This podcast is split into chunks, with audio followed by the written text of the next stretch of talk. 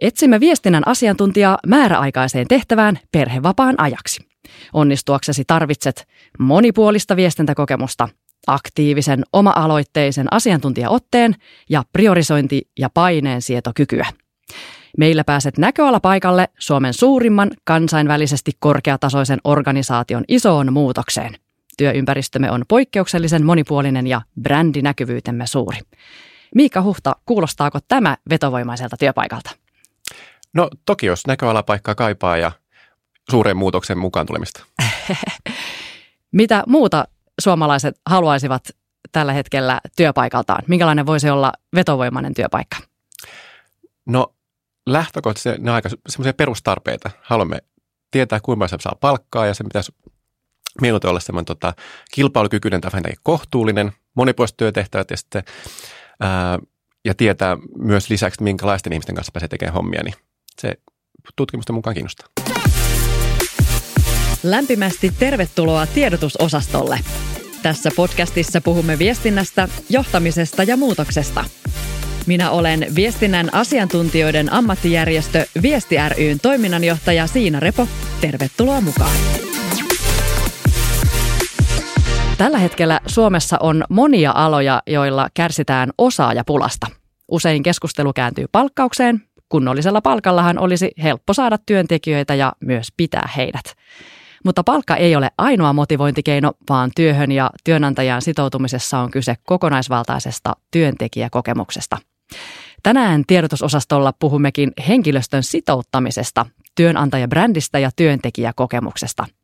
Teemasta on täällä puhumassa kanssani työntekijäkokemukseen ja työnantajabrändäykseen erikoistunut konsultti Miikka Huhta viestintätoimisto Miltonilta. Lämpimästi tervetuloa. Kiitos paljon. Johdat siis äh, viestintätoimisto Miltonilla työnantajabrändiin ja työntekijäkokemukseen liittyviä palveluita ja olet myös itse yrittäjä, mutta lisäksi olet kirjoittanut yhdessä Visa Myllyntauksen kanssa kirjan nimeltä Työnantajabrändi ja työntekijäkokemus. Avaisitko heti tässä alkuun, että mitä se työntekijäkokemus oikein tarkoittaa? No, ehkä hyvä tunnistaa kaksi eri tasoa.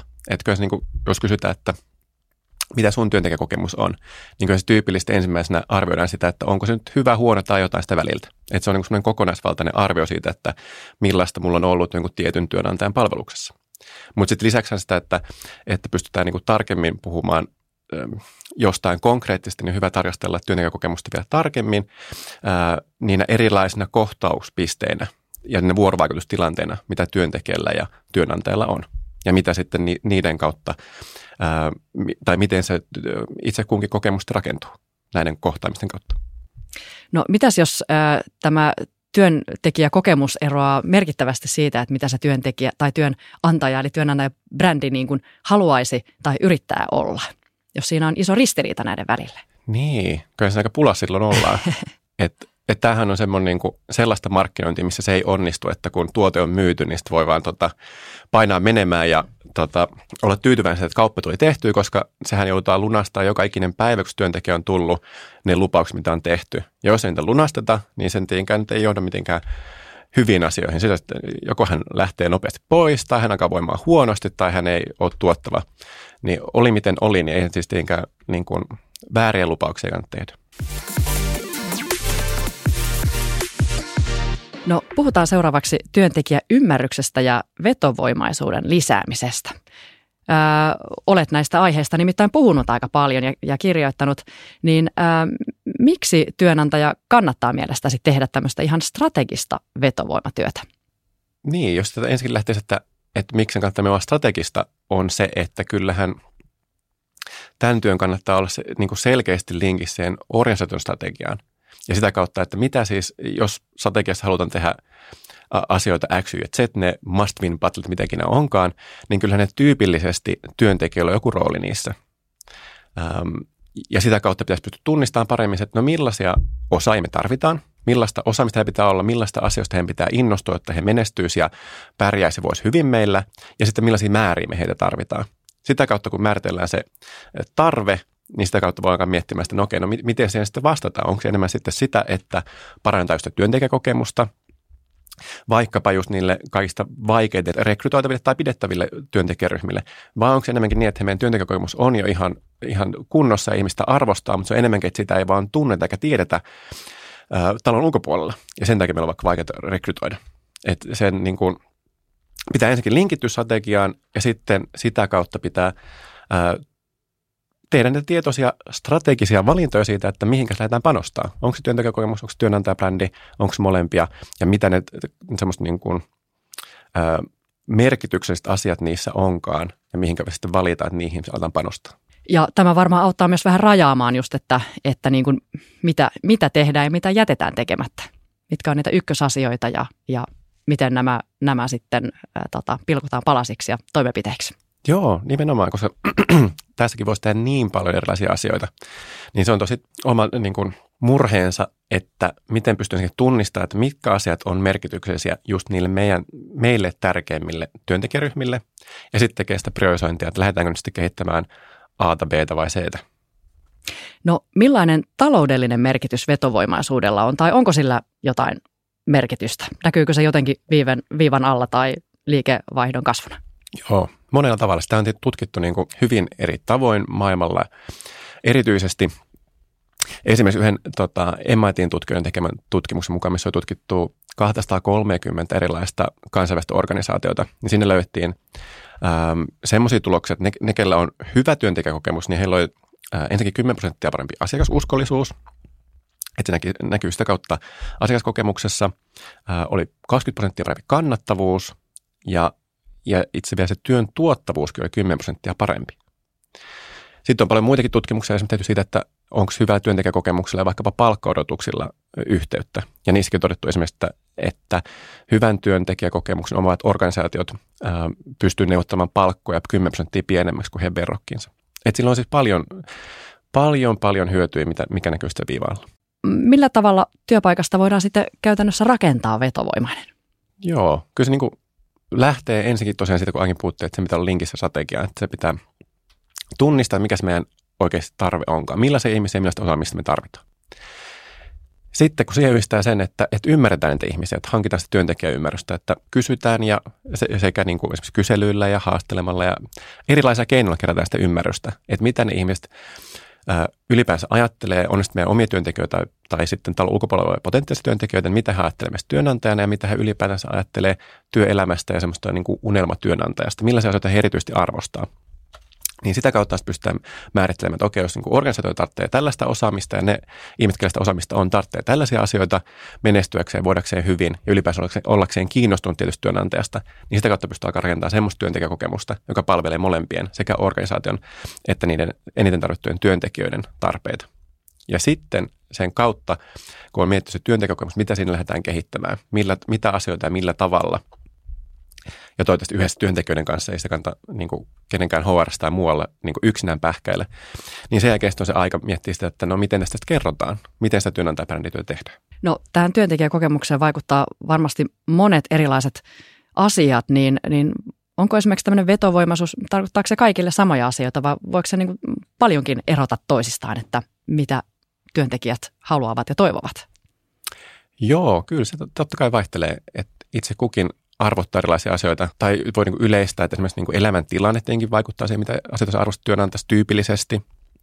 Että uran alussa olevat hieman eri asioita arvostaa kuin vaikka sitten pidempään työelämässä olleet. Että vaikkapa uran alussa se ää, esimiehen rooli sun kehittymiselle on tietenkin paljon merkittävämpi tyypillisesti kuin sitten taas vaikka pidempään työelämässä oleville tärkeämpää on vaikkapa ne työelämän joustot.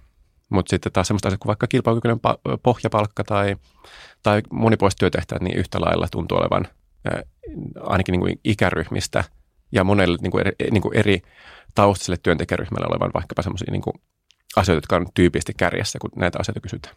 Mikä on tärkeää työnantajassa. Onko niin kuin jotain erityisiä asioita, mikä tutkimuksissa niin kuin näyttäisi, että mitkä erityisesti huonontaisi tämmöistä työntekijäkokemusta? Tai heikentäisi sitä kokemusta? Joo, se mikä tota, heikentää, niin se ensinnäkin semmoinen, niin kuin tuossa alussakin siihen tota, sitä sivuttiin, että jos odotukset ei kohtaa todellisuuden kanssa, niin totta kai se on jo semmoinen suuri heikentävä tekijä, mutta sitten se, että mitä, ää, miten itse kukin sitten painottaa niitä omia ähm, kokemuksiaan siellä työpaikalla, niin totta kai se vaihtelee. Mutta ylipäänsä niin se ristiriita odotusten ja kokemusten välillä on yksi lähtökohta tai yksi tämmöinen niin lähtökohta kokemuksen niin kuin ylipäätänsä, että se arvioitaisiin huonoksi. Ja varmaan sitten, niin, varmaan huono, huono palkka ja, ja tota, huono johtajuus ja tämän tyyppiset, niin ne varmaan on niitä aika tyypillisiä, mitkä, mitkä sitten ihmisiä, ihmistä motivaatiota laskee. Niin, että, että, että jos ei ne asiat, mitä odottaa hmm. eniten työnantajalta, jos se ne kohtaa, niin totta kai se, se johtaa siihen, että sä arvioit sitä huonommaksi työntekijäkokemusta luonnollisesti. No varmasti myös arvot ja merkityksellisyyden tunne ovat tärkeitä tekijöitä siinä, että työntekijä kokee työnsä mielekkääksi. Miten tärkeitä tämmöiset niin kuin merkityksellisyyden tunne ja, ja työpaikan arvot ovat käytännössä työntekijöille? Joo, tota, no siis sehän on sinänsä hassua, että niistä puhutaan paljon, mutta sitten jos, jos ihmistä kysytään, että mitä se eniten arvostat semmoisen niin unelmatyönantajassa, niin pyydetään tota, laittamaan järjestyksen asioita. Niin tämmöistä tutkimusta tyypillisesti, sen on vähän vaihtelee, mitä on kysytty, mutta tyypillisesti on niin, että ää, työnantajan arvojen, sun arvojen kohtaaminen tai että, se, että työnantaja vaikkapa vastuullinen ja että sun työ olisi merkityksellistä, ne on itse asiassa että enemmänkin siellä listan loppupäässä kuin kärkipäässä. Että on esimerkiksi tärkeää, mutta tutkimusten valossa ainakin ihmiset ensin – arvioi muita asioita, niin kuin vaikka sitä palkkaa ja monipuolisia työtehtäviä, just johtamista ja, ja ihmisen ympärille, kenen kanssa pääsikään tekemään töitä ennen kuin hän sitten tota, alkaa arvioimaan vaikkapa sitä työn merkityksellisyyttä. Eli se on ehkä vähän yllättäväkin. Aika paljon puhutaan sitä, että erityisesti nuoret äh, kaipaavat tämmöistä merkityksellistä työtä ja aina nuoremmat äh, sukupolvet niin kaipaavat yhä enemmän sitä merkityksellisyyttä ja kyllähän tämä on tarttunut vanhempiinkin työssä käyviin, että – sitäkin haetaan, mutta toisaalta sitten, jos muut asiat siellä pohjalla on vielä, ne käytännön asiat on huonosti, niin sitten ehkä tässä Maslowin tarvehierarkiassa sitten se tuo merkityksellisyys jää sinne sitten vasta niin. niiden perään.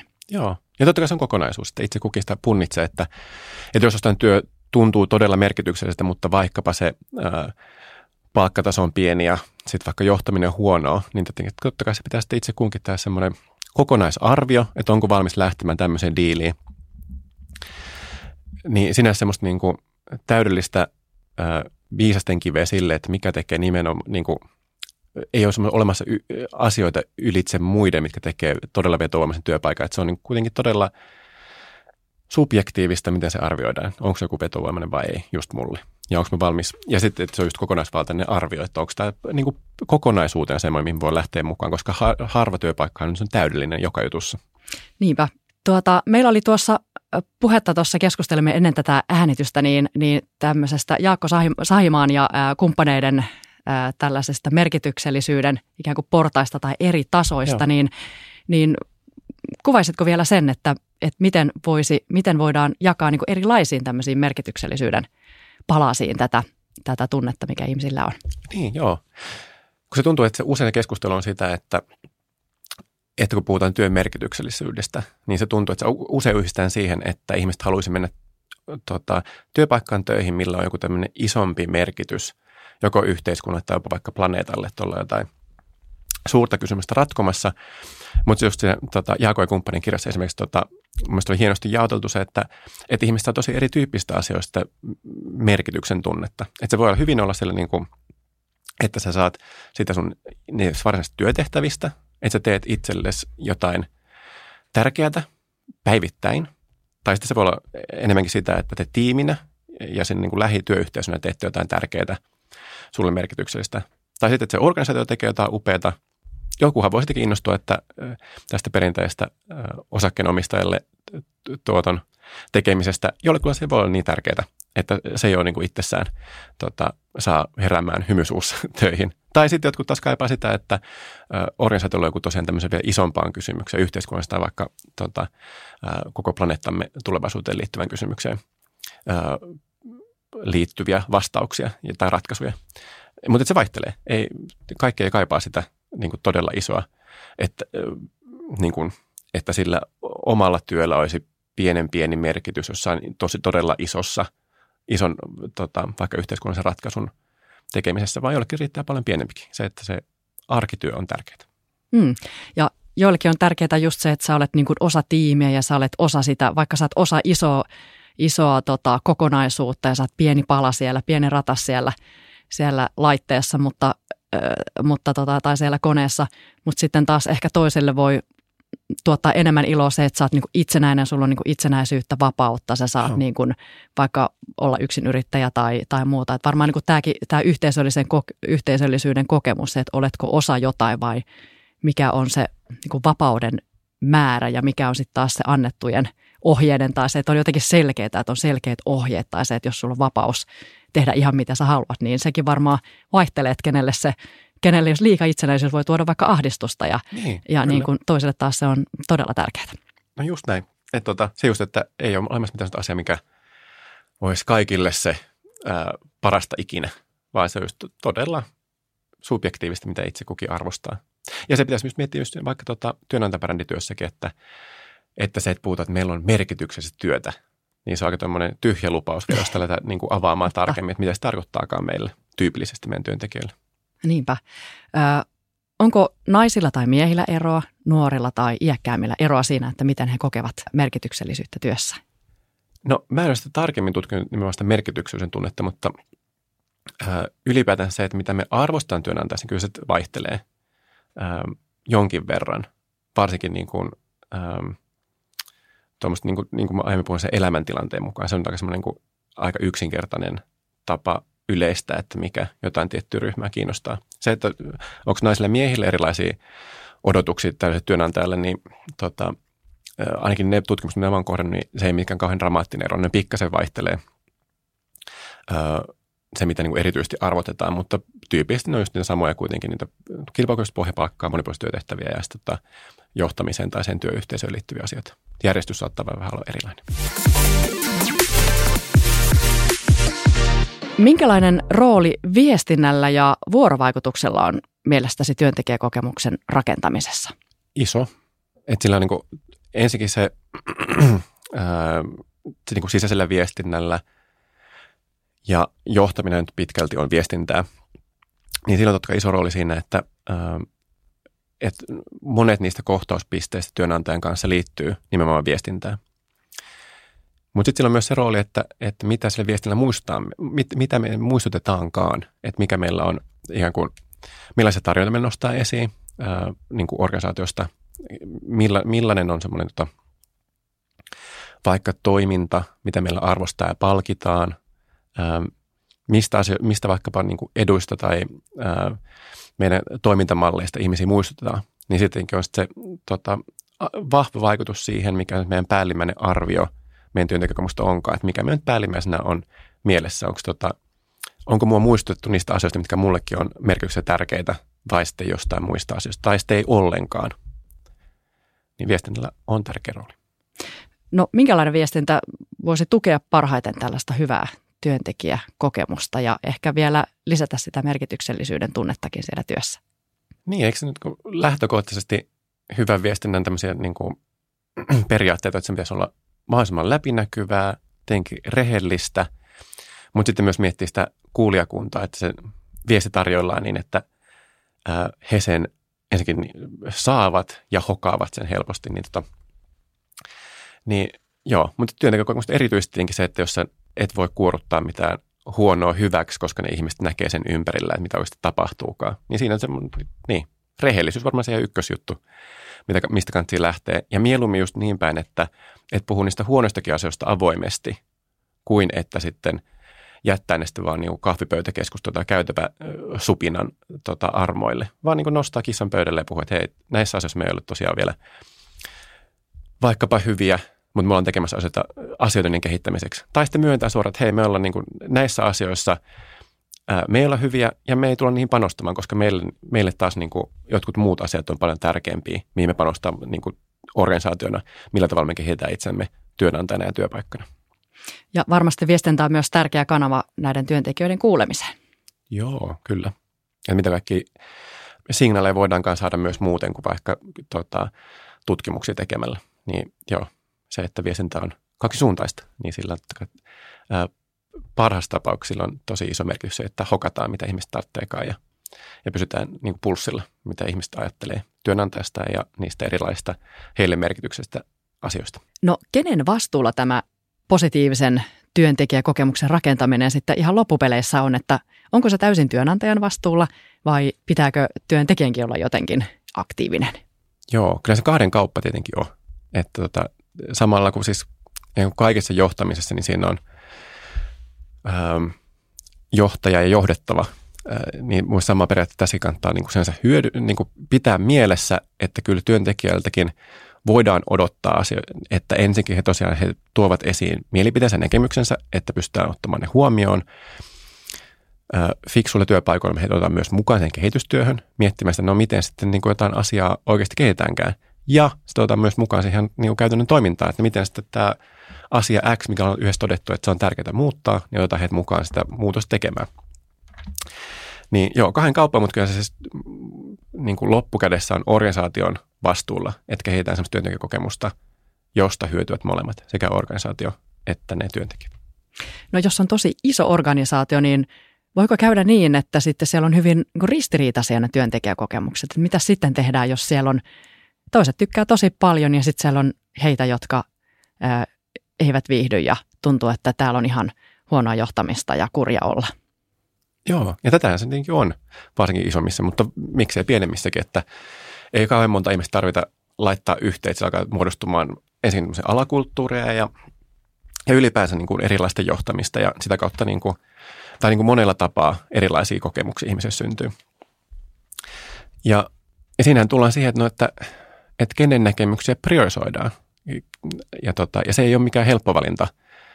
Ollaan huomattu myös, että tota, on reilu vuosi, kun meidän kirja ilmestyi, ollaan käyty puhumassa monessa paikassa tästä aiheesta. Yksi meidän teeseistä on, oli sen kirjassakin se, että, että on tosi tärkeää valita niin kuin taistelussa, että mitkä niin kuin työntekijäryhmät on kaikista tärkeimpiä meidän tulevaisuuden menestymiselle ja sitten toisaalta, että mitä heitä kuultuamme, niin mitä sitten niin kuin valitsemme, koska tyypillisesti ei pystytä ihan niin kuin, ei pystytä kaikille kehittämään kaikkea.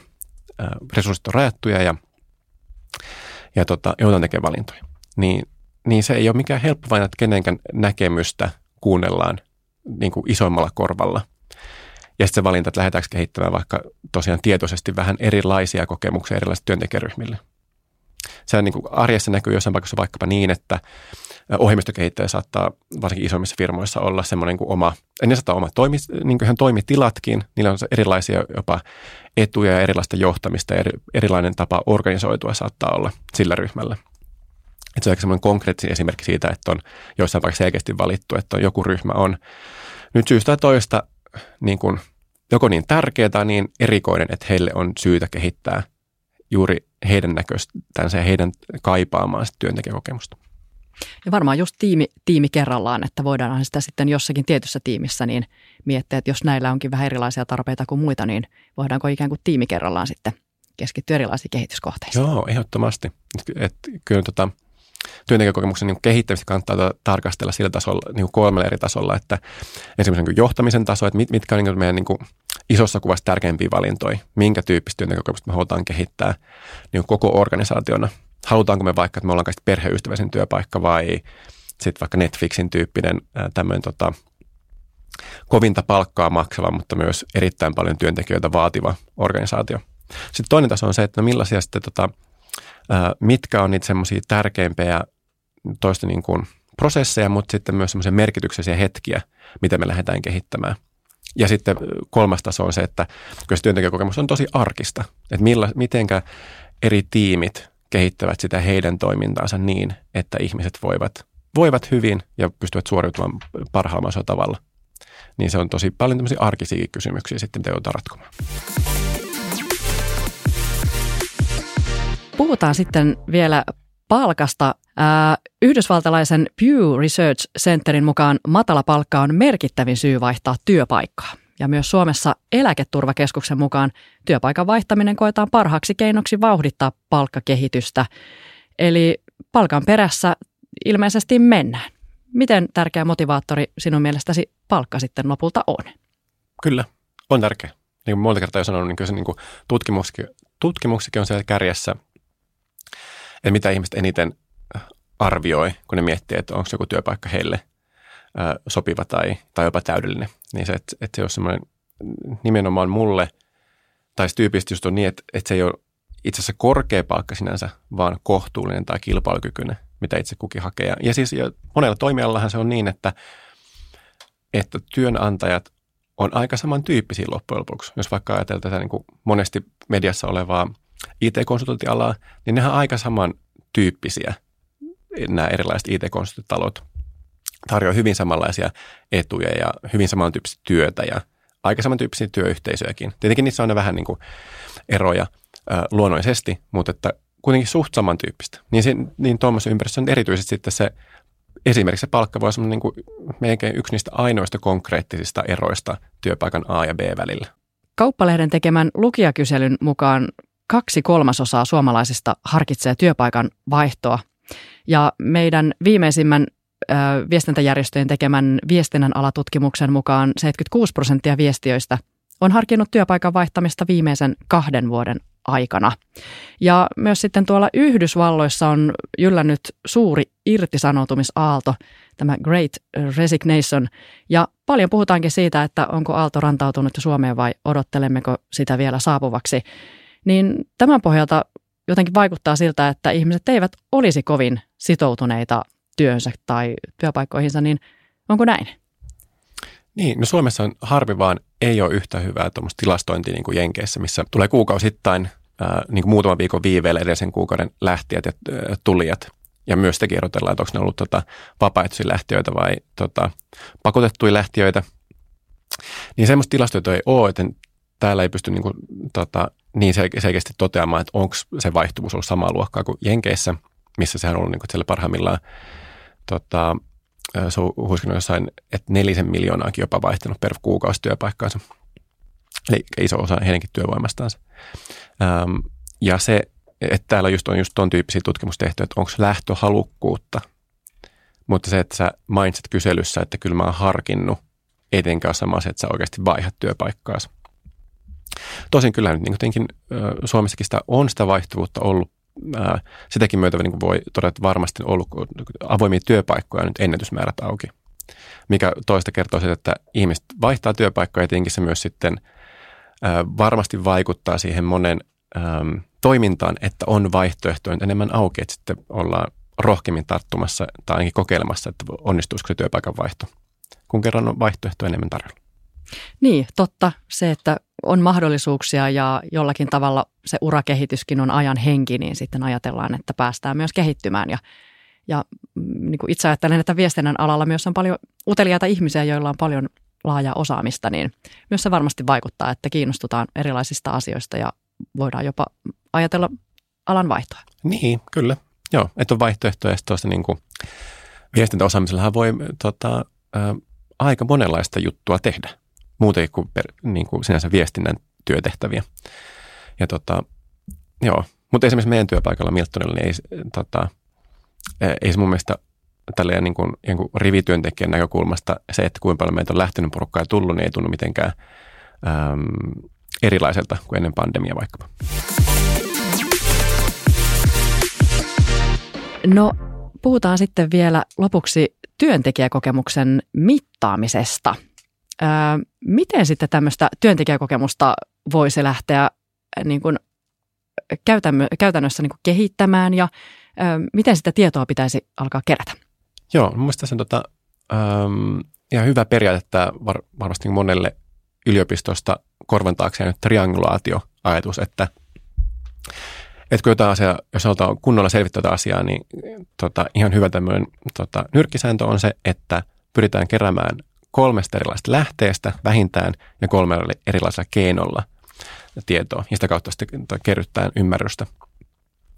Ja useinhan työntekijäkokemusta tutkitaan henkilöstökyselyillä ja vielä tyypillisesti harvi vaan ne on sellaisia kyselyjä, jotka ei ole nimenomaan tähän räätälöityjä, vaan siellä on paljon paljon kysymyksiä, jotka liittyvät vaikkapa nimenomaan johtamiseen tai vaikka strategisiin tavoitteisiin. Ja se monesti palvelee niin kuin ennen kaikkea johdon – tarvetta saada tietynlaisia, tietynlaista tietoa ja ehkä mahdollisesti myös dataa vaikka heidän KPI-mittareihinsa. Niin, niin ideaalitilanteessa työntekijäkokemustakin selvitettäisiin siis ensinnäkin siihen räätälöidyllä kyselyllä, missä on mietitty, että no mitkä ne meidän osaset onkaan mitä me halutaan tutkia eniten. Että pilkotaan se meidän työntekijäkokemus osasiin ja niin kuin tarkastellaan tarkemmin vaikka esimerkiksi johtamista ja kulttuuria ja vaikkapa niin konkreettisia kuin vaikka työvälineitä, millä on myös oma merkityksensä työntekijäkokemukselle. Niin mietitään, että mikä, mikä on tosiaan tärkeää äh, nyt työntekijäkokemuksen tutkikkaa meillä, mitkä on ne osat, mihin me halutaan paneutua syvemmälle ja tehdä nimenomaan siihen räätälöity kyselytutkimus. Se on hyvä lähtökohta, koska sillä saat ensinnäkin sen lähtötason sen mittaamiselle, että ollaanko, ollaanko saatu aikaan muutoksia. Pystytään sitten toteamaan, kun on lähtötaso tuota, selvitetty ja sitten myöhemmin tutkitaan uudestaan samalla lailla, että mitä, onko nyt erilaisia, erilaisia vastauksia, mitä saadaan sitten myöhemmin. Mutta sitten sen lisäksi, jos sitä kunnolla halutaan ymmärtää, niin kyllä se, että pääsee niin kuin pintaa syvemmälle, niin tarvitaan myös laadullista tietoa. Ja sitähän, okei, okay, voidaan sitä kyselläkin, kysyä avoimia kysymyksiä, mutta paremmin, useimmiten paremmin se onnistuu, kun ihan juttelee ihmisille. On sitten haasteluita tai fokusryhmiä tai jotain muita keinoja. Tai niin kuin vaikka mun kollegat nykyään tekee äh, paljon niin kuin havainnoivaa tutkimusta, että ei mennä suoraan kysymään, vaan mennä katsomaan, että miten ihmiset toimiikaan. Ja, ja tota, ja sitä kautta sitten kerätään sitä tietoa. Ähm, niin siinä on aika hyvät lähtökohdat. Kysely, haasteleminen ja sitten mahdollisesti jopa havainnointi, niin sillä kyllä saa monipuolisen kuvan sitä ää, työntekijäkokemuksen nykytilasta. No miten usein tällaisia mittauksia pitäisi tehdä? No siihen tota, ei tietenkään ole mitään niin kuin tähänkään yhteyditse muiden vastausta. Se, että meillä oli yksi tota, asiakas, joka totesi, että heillä aika usein tutkitaan tätä, että kerran kahteen vuoteen. Niin se kyllä tuntui aika, aika tota, pitkältä aikaväliltä kysyä, kun, kun, kun ottaa huomioon, että aina kysel, kysellessähän, tai kun tehdään kysely, niin se katsotaan kuitenkin sinne tota, peräpeiliä, ja sitten tyypistä kestää kuitenkin jonkinkin aikaa, niin kuin nyt tuloksia vaikka päästään käsittelemään, niin se on niin kuin aika jo vanhentunutta tietoa vähintään viikkoa tai kuukausi vanhaa tietoa ja monesti ihmiset tosiaan reflektoi kauaskin menneisyyteen, että mitä hän on kokenut.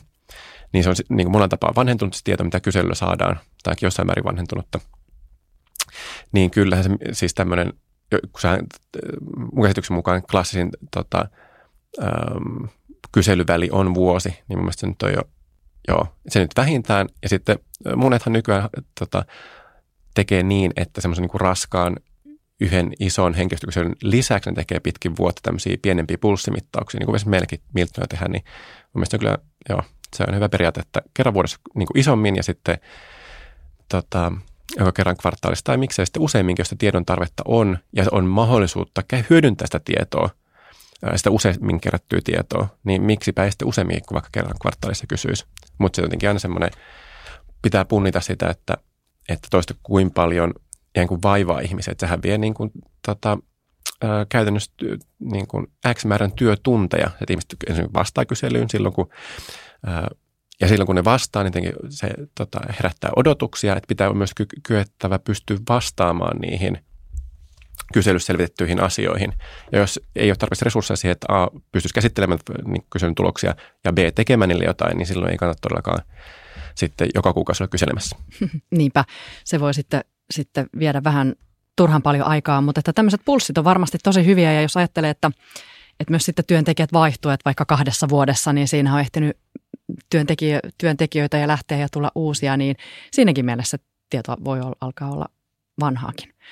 Tuota, kenenkäs pitäisi tämmöisiä kysymyksiä tai tämmöisiä kyselyitä ja tätä tutkimusta tehdä? Onko se HR-tehtävä vai viestinnän vai kuka niitä voisi tehdä? Kuka, kenellä olisi paras osaaminen?